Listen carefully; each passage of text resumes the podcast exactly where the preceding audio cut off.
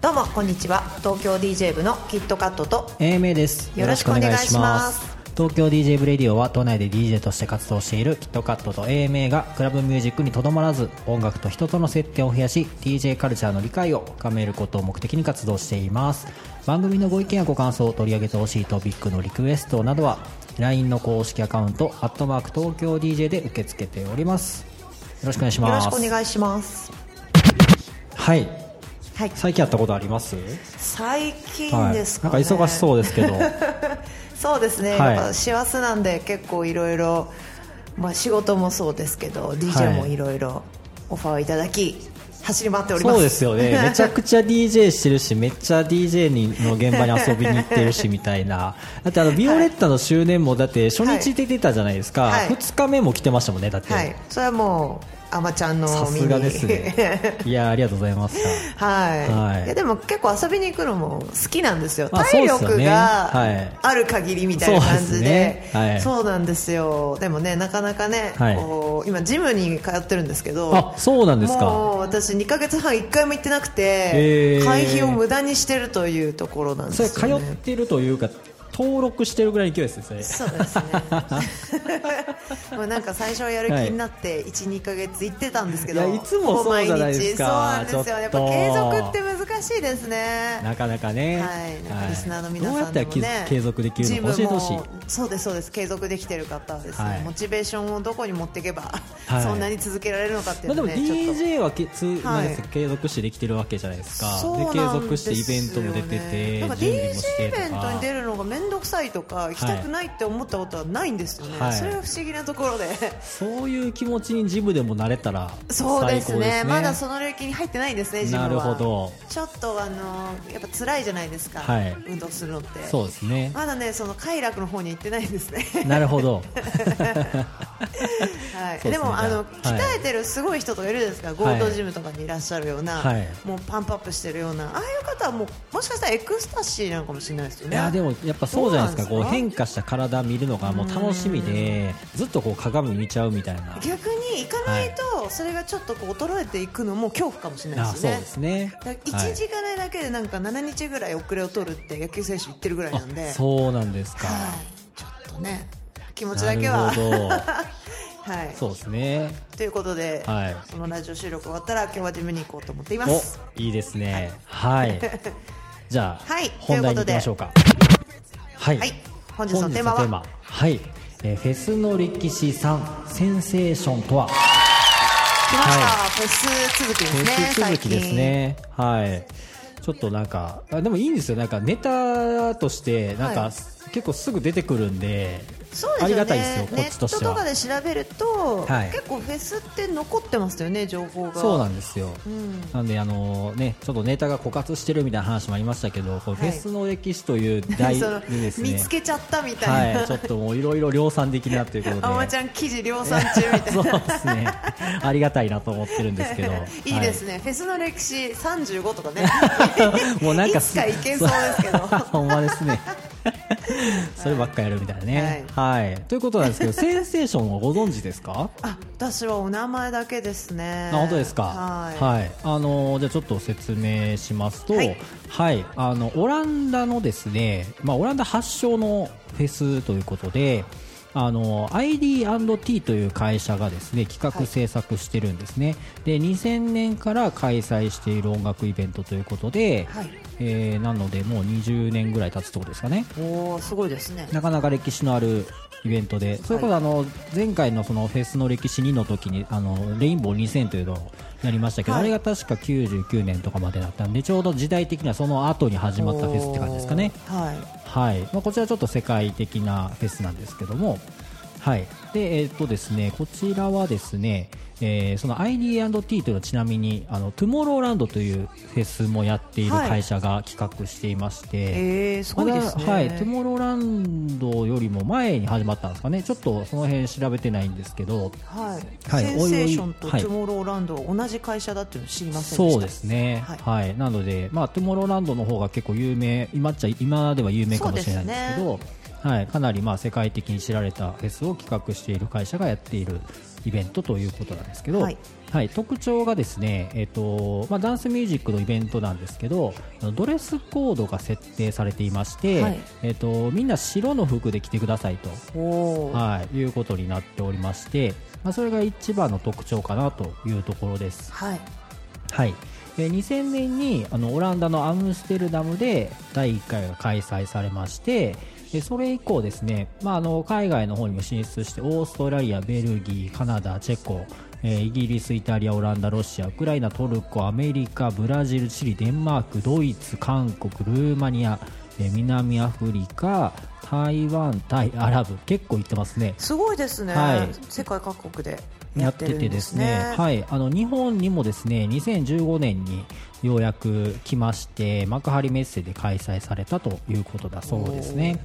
はい、えー開催は全部で33カ国以上ありまして200万人トータルで超える参加者動員ということですこれね。年に一度いろんな国でやってるんですか、みたいですね、まあ、年に1回どっかでやってるみたいな感じなんですけど、そうなんですね。はい、ちょっとその辺まあ掘り下げていきたいんですけど、まずまあこの2000年どうだったかっていうところで、えー、と2000年と2001年はですね、まあ、2000年が最初に始まったんですけど最初の2年間は、まあ、センセーションというその名の通りのイベントで開催されていましてでその後はですね、まあ、さっきその白の服でっていうドレスコードの話しましたけど、あのホワイトっていうセンセーションホワイトっていうのとセンセーションブラックっていうので白と黒のはい、あの2本立てでやってたみたいですね。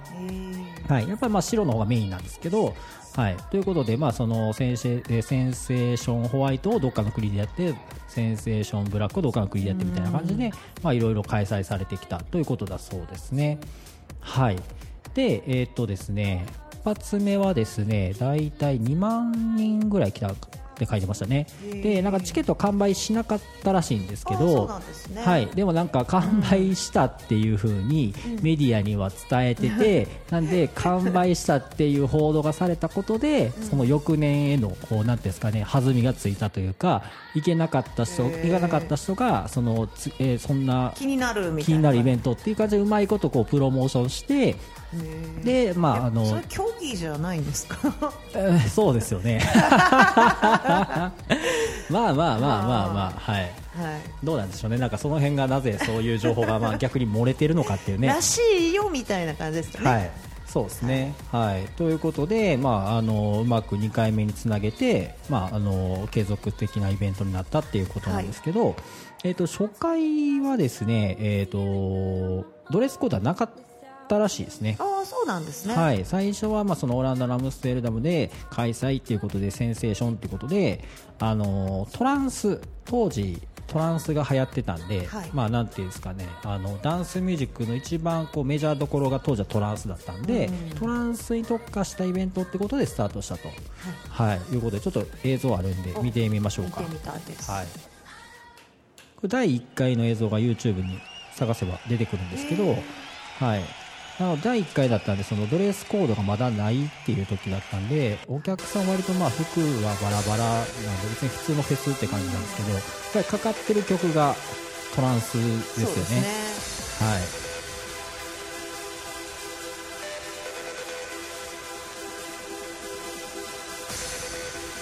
なんかこうやって人がすごい集まってワイワイしてるのってなんか久々に見ますね。そうですね、はい。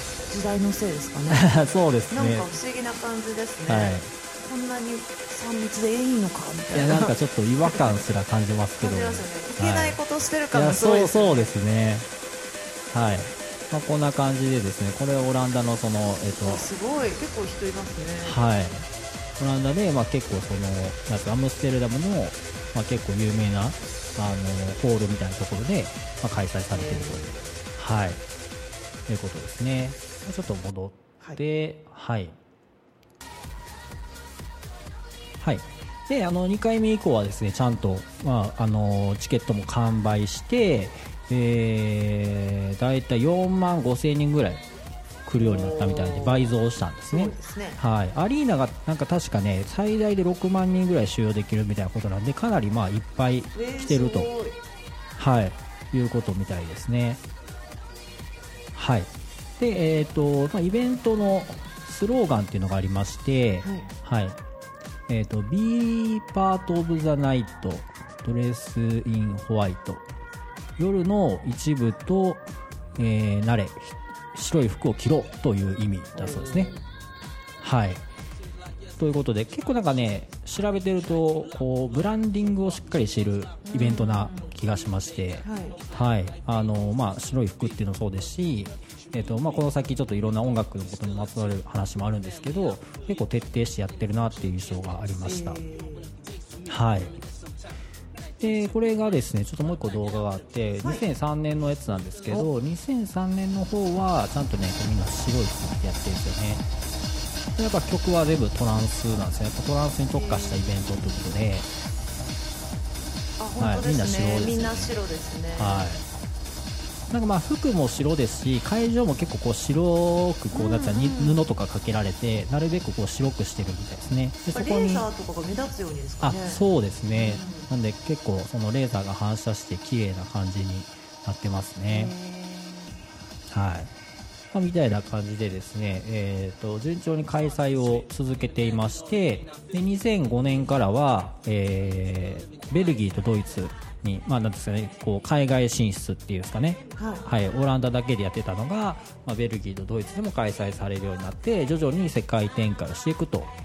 はい。はい。でなんかその世界に持っていけるようにちょっとこう簡易的にした形でセンセーションインターナショナルというようなパッケージにして、まあ、世界に売っていったって感じですかね。はい。はい。で、えーまあ、あの世界的に知られるイベントになっていったということなんですけどこのななんですかね、えー、とドレスコードがなんで設定されてるかっていうのも気になるじゃないですか。気になりますね。はい、でちゃんと意味があるみたいで、えーとですね、この創始者えっとマイルスというあのなんですかね兄弟がこの創始者の人たちみたいなんですけど、はい。ええーその中のその人がですね、あの死んでしまったみたいですね事故で。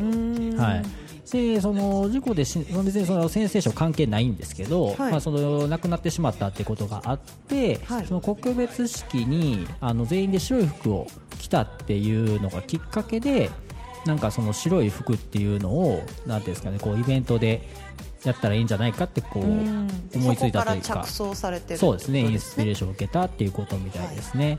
はい。まあ、それがこうなんですかね何万人と集まるイベントみんな白みたいな感じだったんでかなりスケール的にもあのインパクトがあるっていう形になったと。ね、なんかビジュアルとしてもはい。なんかすごいいいですね、このイベントってすぐ分かりますしね。そうですね、はい。やっぱなんかこうしかもなんですかね、まあハロウィンとかもそうですけど、その仮装しないといけないみたいななんかそういうルール課されるとみんなこうテンション上がるじゃそうないでか。ですすね確かに、時代的にもそうかもしれないですねそうですねうんなんかちょっと縛られた方が面白いイベントなのかな、みたいな感じでしたねね。はい。で、えっ、とセンセーションの一応アンセム曲みたいなのがあるみたいで、ちょっとそれも聞いておきましょうか。結構これもトランスを知ってる人からすると割と定番の曲っていう感じなんですけど、えーシグナス X というアーティストのスーパーストリングという曲ですね。はい。これね、あの、それこそあの、アゲファーレとかでもね、絶対流れるあそうなんですね、はいアンセムなんですねアンセムって感じですね。なのでやっぱトランスのイベントとして始まったんで、この曲が、まあ、ですかね、メインのどっかに流れるんでしょううね。んはい。っていうことで、まあ、紹介されてましたね。えはい。で、えっ、と、ちなみに、まあ、さっきからトランスのイベントって言ってたんですけど、はいちょっとある時をきっかけにですね、ちょっとトランスのイベントが脱却を図るということが起こります。っていうのも、えーとまあ、当時その始まった時はトランスがその一番なんていうんですかねメジャーシーンの,、あの曲なんていうんですかねジャンルだったんですけど時代とともにあの時代とともにですねトランスもさすがにこう10年近く経つとですね、まあ、かなりこう下火になってきて、まあ、コアなファンはいるんですけどやっぱこうはい。新しいジャンルを開拓していかないと尻すぼみになっていくっていう問題がありまして、はいはい、なんでセンセーションって結構まあさっきその有名なね会社がやってるっていうだけあって、まあ、はい。ビジネスとして考えるとやっぱ新しいお客さんを取りに行かないとイベントがこう終わってしまうということでちょっと模索してたっぽいですよね。はい。はい、ということで、えっと2010年にセンセーションが新たにですね、えー、とハウスのイベントで、えーやっていきますっていうことを打ち出すんですよ。はい、でキャッチコピーもですね「セレブレイト・ライフ・ウィズ・ハウス」ということでもうハウスですってもう言い切ってるんですよね。はい。はい、なんで、まあ、多分当時なんでプログレッシブハウスとかちょうどこう EDM が始まる、ね。始まり出す頃っていうんですかね。はい。はい、なんで、あのーこれからはハウスで行くぞっていう感じでこう舵を切ったと。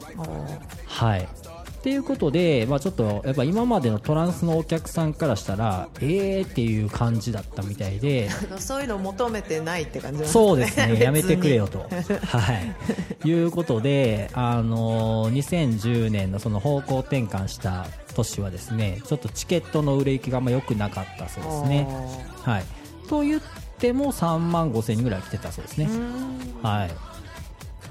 ということで、まあ、そのその以降はですね、えーまあ、ハウスを中心としたイベントになっていくということで、はい。まあ、あの EDM のちょうどこう盛り上がりとともにですね、まあ、うまくこう軌道にまた持ちも持ち直したっていうんですかね。はいということでやってきたと。で、まあ、はい。その最初そのハウスって言った時まだその EDM もまだこれからっていう、まあ、名前もなかったような時だったんではい。そのジャンルをどうやってこう広めていくかっていうのちょっとプロモーションも考えてたみたいなんですよ。うん。で当時多分ね SNS がこう流行り始めた時ぐらいで Twitter とか Facebook とか、はい、なんでそのソーシャルメディアを使ったそのプロモーションっていうのがちょっとこうなんですかね最先端みたいな感じ、うん流行りだったんですかね。はい。だったんでなんかそこで人気投票みたいな感じにしてその半数のジャンルの曲を、まあその SNS のフォロワーから募集して、ん。でおすすめ選ばれたそうなんですよ。で選ばれた曲をそのセンセーションでかけますみたいな。そういう感じのプロモーションをしたんですけど、だから不評だったらしくて 多分トランスじゃなくなったっていうことへのがっかり感と、はい。なんかそのそんなことしやがってみたいな。曲を予告するみたいな感じじゃないですか。なんか楽しみどうなんですかね。なんかちょっとこうそうですね、はい、何かかるか分からんから楽しいみたいなところあると思うんですけどなんかあえて先にアンセムこれですはい。みたいなのを作られてもね、みたいな感じなんですね。分そんな感じであんまりこう反応良くなかったんであんまり投票がなかったんでしょうね。というのもあるんでしょうね。まだ SNS もまだ黎明期ではい。そんなにユーザーもいないみたいなところで、意外とみんなやってくれなかったとかね。そうですねなんでしょうねうまくいかなかったんで結果的に中止になったそうですね。はい。まあね、そういう反省とか、まあそのはい。これまでのトランスファンの人とかへの、まあ、その敬意も込めてですね、はい。えーちゃんとこのさっき流したそのスーパーストリングという曲はい。を、えーアンセムとしてもう一回流して、はい。あの 原点はここにありますということをちゃんと ね。はい。あの、はいファンに思い出させるっていうことで、はい。あのなんですかねちょっと対対処したというのか、ははい。やったそうですね。そうそういうエピソードも、はい、あったということででですね、えーまあ、毎年いろんなところで開催されて、えーたんですけども、はい。あの発祥の地オランダでですね、えー開催を終了するというはい。アナウンスが、おーえー。流れまして2017年ですね、この年を最後にオランダではもうやりませんと、おはい、で今後はオランダ以外の場所でやりますみたいな。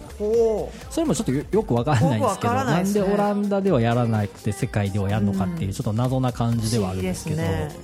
はいまあなんでしょうね、まあ、一応なんかその事情までは書いて、あの探しても出てこなかったんですけど。ですね、でもそういう告知の仕方すると、はい。あのアムステルダムの人たちはもうはい。今回がここでは最後だからっていうことでかけなんですかね集まるんじゃないですかね。そうですね。だからなんか、もしかしたらそのいつも使ってたアリーナとの契約の問題とかで、まあ、場所を他に変更するぐらいなら、まあ、一旦終わりにしようかみたいな感じだったんですかね。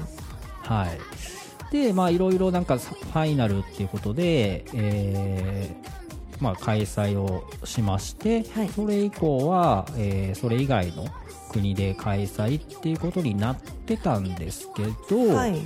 はい。ちょっと一旦そこでですね、ちょっと、あのーこのセンセーションの有名なアーティストっていうちょっとご紹介していきますね。そんな方がいるんですね、でセンセーション白っていうことなんで、はい。あのミスターホワイトっていう DJ がいるんですけどその人がですね、センセーションの顔として世界各国もう毎回一番初最初の初回からずっと登場してるみたいですね。結ってます？いやなんかね結構有名なんだと思うんですけどまあ、トランステクノ系の人ね。はい。なんかねあ日本では知られてないんですかね。そんなにそのミスターホワイト名義で出してないのか、はい。ちょっとね僕もそこまで詳しくは知らなかったんですけど、一応そのプレイしている映像とかはあって、あのねなんか白塗りなんですよ顔がミスターホワイトっていうだってあ服も真っ白なんですよね。え怖い怖いなんだろう。あもう肌にも白にそうなんですよ。かぶり物とかじゃなくて真っ白にしてるんですよね。坊主頭で。なんだろう。ちょっとちゃんと顔が見えないです。あ見えた見えた、おはい、眼鏡かけてるんです真っ白な顔。にコントとかに出てきそうな感じの白塗りですね。ねはい、ほんまに白塗りですよ、へこれ2010年の映像ですけど曲聴いてると確かにハウスになってますよ、ー確かにそうですね。はあの結構好きな方です。い、いいですね、はなんか聞いてしまいました。いはい、こんな感じの、はい、っていう感じで、まあ、ミスターホワイトっていう DJ がまあ一はい。番このイベントのなんですか看板のアーティストって感じなんですけど、その他にも世界的に有名なアーティスト T エストとか、はい。アーミー・バンブーおースウィッシュ・ハウス・マフィアハードウェルとかですね。もうなんかあのいわゆるなんですかねえっ、とウルトラ坂に出てるようなあゲスト有名出なアーティ演しストが。た人は結構いるんですね。そうですね。じゃあミスターホワイトはレジデントってことまあ、ですね、みたいな感じですよね。はい。で、まあ、EDM 系のアーティストだけじゃなくて、他にもカール・コックスとか、ヘイリー・フォーステン、まあ、トランス、トランス系ですよね。まあ、圧倒的にもういっぱい出てますし、はい。まあ、本当に、なんていうんですかね。世界、ック・モリーロ。あ、出てます。はい。はい。ミッキー・ロメオ、とかねデミトリー・ベガスライク・マイクとかですはい。ね。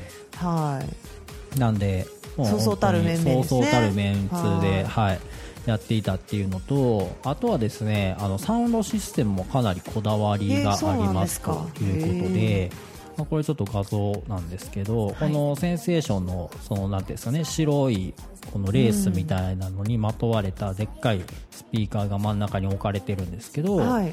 これがですね、えっ、と、L アコースティックという会社はい。のスピーカーを使っているみたいで、で、その L アコースティックの、まあ、なんていうんですかね、でかいスピーカーをたくさん所有して、そのイベントの音響とかをたん、はい。なんですかね、設営とかできる会社が日本にあるみたいなんですよ。そうなんですね。はい、日々の株式会社という会社で、まあ、そこが結構そういうスピーカー、サウンドシステムを組める会社みたいで、えー。はい、そこにですねこのあの依頼をして、はい。センセーションのサウンドシステムを組み立ててくれってことでそういろんなスピーカー持ってきて、はい。はい、あのそこに合わせてあの構築してくれたそうですね、えー。はい、かなりなんで音にもこだわったイベントだということだそうです。はい。はい。ということで、ちょっとあの余談でしたけども、はいあの結局、じゃあ2017年に、えーオランダではやりませんってなったんですけども、はい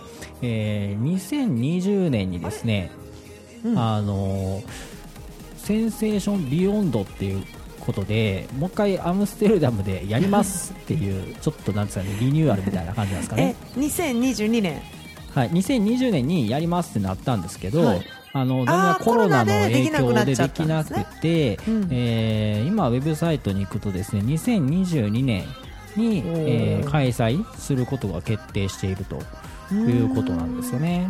そうなんですね。はい。でもなんかフェスってすごいいろんなこうまあ人が関わるし、はい。まあ、設備もそうですしお金もかかるわけで、はい、やっぱり成功しないと結構厳しいんじゃないですかね。そうですようん。ねだ。からやっぱり時代に合わせていかなきゃいけないところだったりとか、はい、ね、ちょっと開催できなかったりとかね。そうですね。いろいろあると思うんですけど続けていくことってやっぱり、はい。今日のさ始まりじゃないですけど、はい。はい、大変変なんだなっていういのにやそう思いましたね。でもやっぱこう、うん。ちょっとマンネリ化してきたりしたら、はい。一旦やめるって言って、はい。でまたやるってなったらそのはい2つのニュースが作れるじゃないですか、そうですね。そのやっぱ運営側としてはなんはい。かそういう戦略もあるでしょうね、ありますね。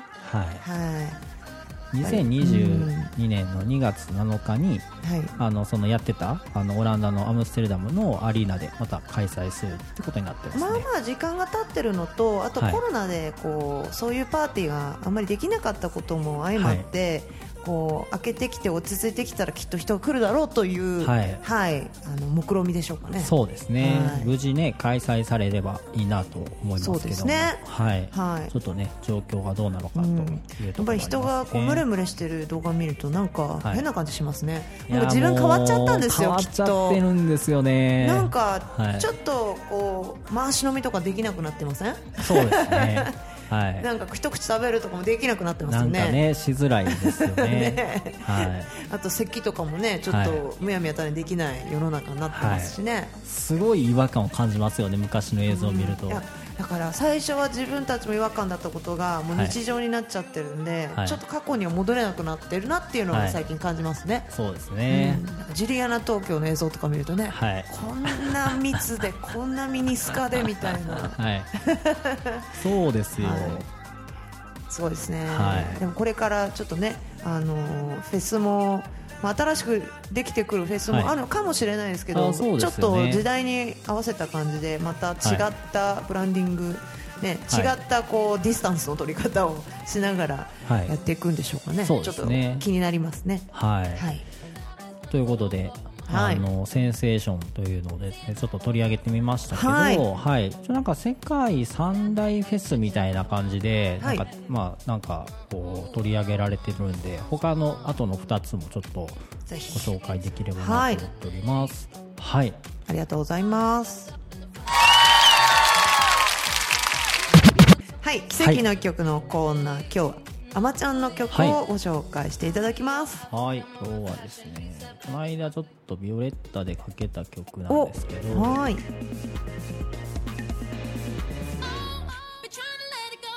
はい、はい、えっ、とマディソンブラードのワンシングという曲で、2016年の曲なんですけど、えっ、と、ビオレッタでかけたらですね、あのー昔からのファンのお客さんが配信で見てくださってて、はい。この曲良かったです。ということで、うん具体的に、はい、曲いつもその人ね、曲、これが良かったって具体的に教えてくれるんで、嬉しいですね。はい、これが良かったということで、ああ、よかけてよかったなと思ったんですけど、はい。この曲、まあなんかちょっと2ステップっぽい感じのビジュしたかったんで、ねちょうどいいかなと思ってかけたんですけど、はい。このね、ボーカル聞いたことないですか？あります。ありますよね。はい。はい。R&B だった気がしますおね。鋭いですね。はい。ちょっとアーティストは思い出せないんですけど、フレーズは結構、あ、はいこれは元ネタがあるなという匂いはしております。そうですよね。はい。だいぶ早くなってますよね。かなり、はい、早くしてて多分ね元ネタ聞くと全く雰囲気が違うんあ、でじゃあちょっと聞いてみね。ましょうか。はい。はい。そうビヨンセっぽい。ね。いやそうですよね。思いました。ビヨンセもここからじゃないですかはい。それっぽいですよね、はい。2005年のですねこれは Amerie というアーティストの One Thing、同じ曲名ですね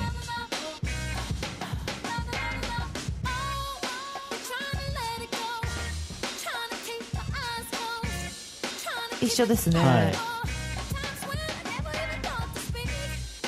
多分 BPM で言ったらどうですかね。95とか6とか多分その辺なんじゃないですか、はい。なんでさっきのワンシングルもう一個の方は、えー、と128とかそれぐらいだと、ねはい。かなり速くなってますよね。そうですね。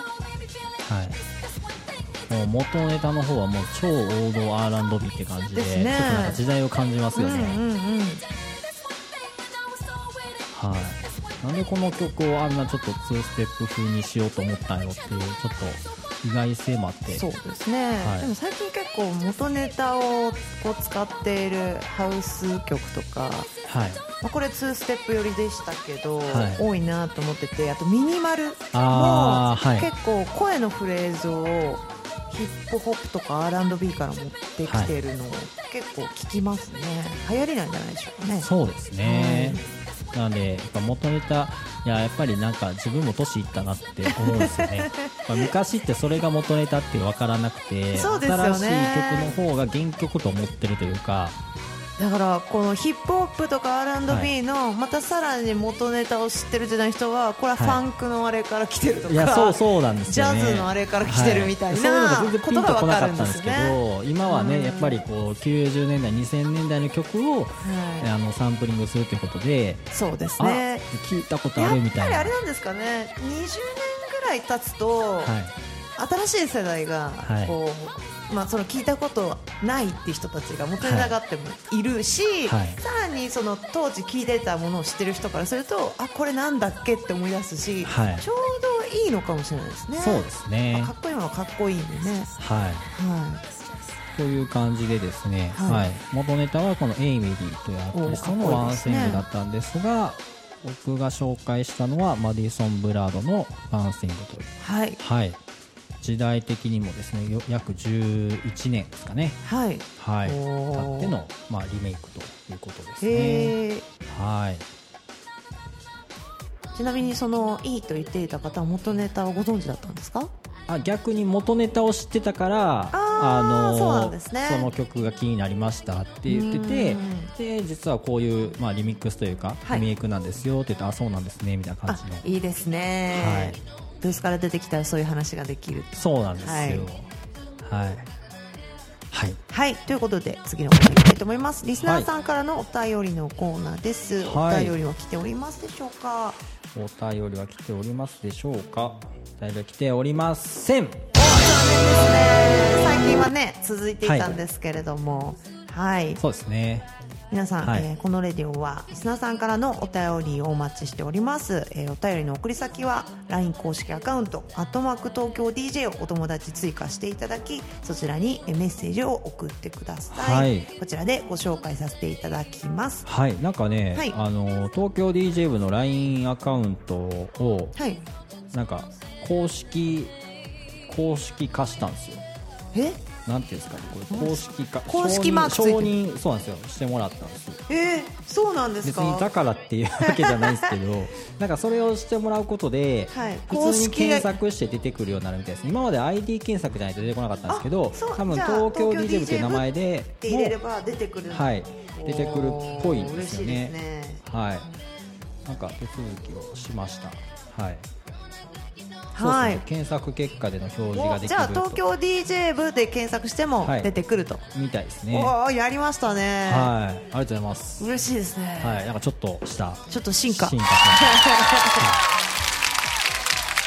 はい。はい。イベント告知のコーナーですが。はい。はい。どうでしょうか？年内そうはですね。年内は、えー東京 DJ 部のイベントはもう終わってしまいまして、はい。1月ですね。22日ですね。ははい。い、1月の22日に122違いますよ。21日にそうですね。はい20そうですよ。ややこしいですよね。惜しいんです惜しいんです。20そうです。1212122なんですよね。そうなんですよ。はい。惜しい惜しい。はい、金曜日なんでね、は、はい。い1月21日、はい、こちらはですねゲストになやさんをお招きしまして、あのラジオゲストにもお越しいただいておりますし、はい。はい、気になるという方はぜひ遊びに来ていただきたいと思っております。はい。そしてちょっと遠方の方で遊びに来れないという方はライブ配信も行いますので、ぜひ東京 DJ 部の、はい。えーツイッチですね、はい。ツイッチのアカウントをフォローしていただき、えー会期中はご覧いただければと思いま。ですコメント参考お待ちしております。そうですね。はい。はい、あとあのゼゼロ規制からはい。あのフランク S さんも登場ということで。そうですね。はい。はい。ちょいちょいね。あの122までの BPM でなんか生えそうなあの、DJ 部部員をちょっとそうですね。ちょいちょいピックアップしてまして前回はリカさんでしたけど、今回は、もうはい、リカさんあれで売れちゃってね。売れちゃって売れちゃってもう大変ですよ。手の届かないところに行ってしまいそうですね。さすがですね。いやっぱり。実力ですから。はい、素晴らしいですね。いや嬉しいですね。やなんかやっぱりこうバイタリティあってどんどんこうね、練習もしてるし精力的にねそその遊びに行ったりもしてるんで、やっぱり声もかかってていい循環が回ってますよね。そうですね。はい今来てますリカちゃんはい。ということで、はい。ただいまこのレディオは Spotify ポッドキャスト Apple ポッドキャストアンカーノートミックスクラウドレックポケットキャストの7種類から視聴することができます。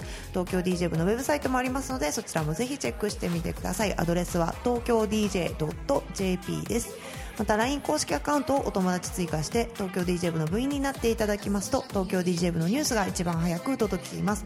現在はプレゼント企画や音楽に関する豆知識などまたですねえー DJ 部練習会のですね、はい。3期生ですかね次は。そうですね。はい、募集もですね来年はえー行っていきたいと思っておりますので、ぜひ応募してみたいという方はですね、えーまだ登録してない方はぜひ LINE 公式アカウントアットマーク東京 DJ もしくは東京 DJ 部と検索していただきお友達追加よろしくお願いいたします、はいそしてラジオへのご意見ご感想もその、えー LINE 公式アカウントまでえー送っていただければと思いますこのラジオは現在協賛してくださる方も募集しております現在月額5000円からこの番組のスポンサーになることができますのでご興味のある方は LINE 公式アカウントまでお問い合わせください東京 DJ 部のキットカットと AM でした。your name on a flyer. If you wanna tame your desire, but you like the top, now your aim getting higher.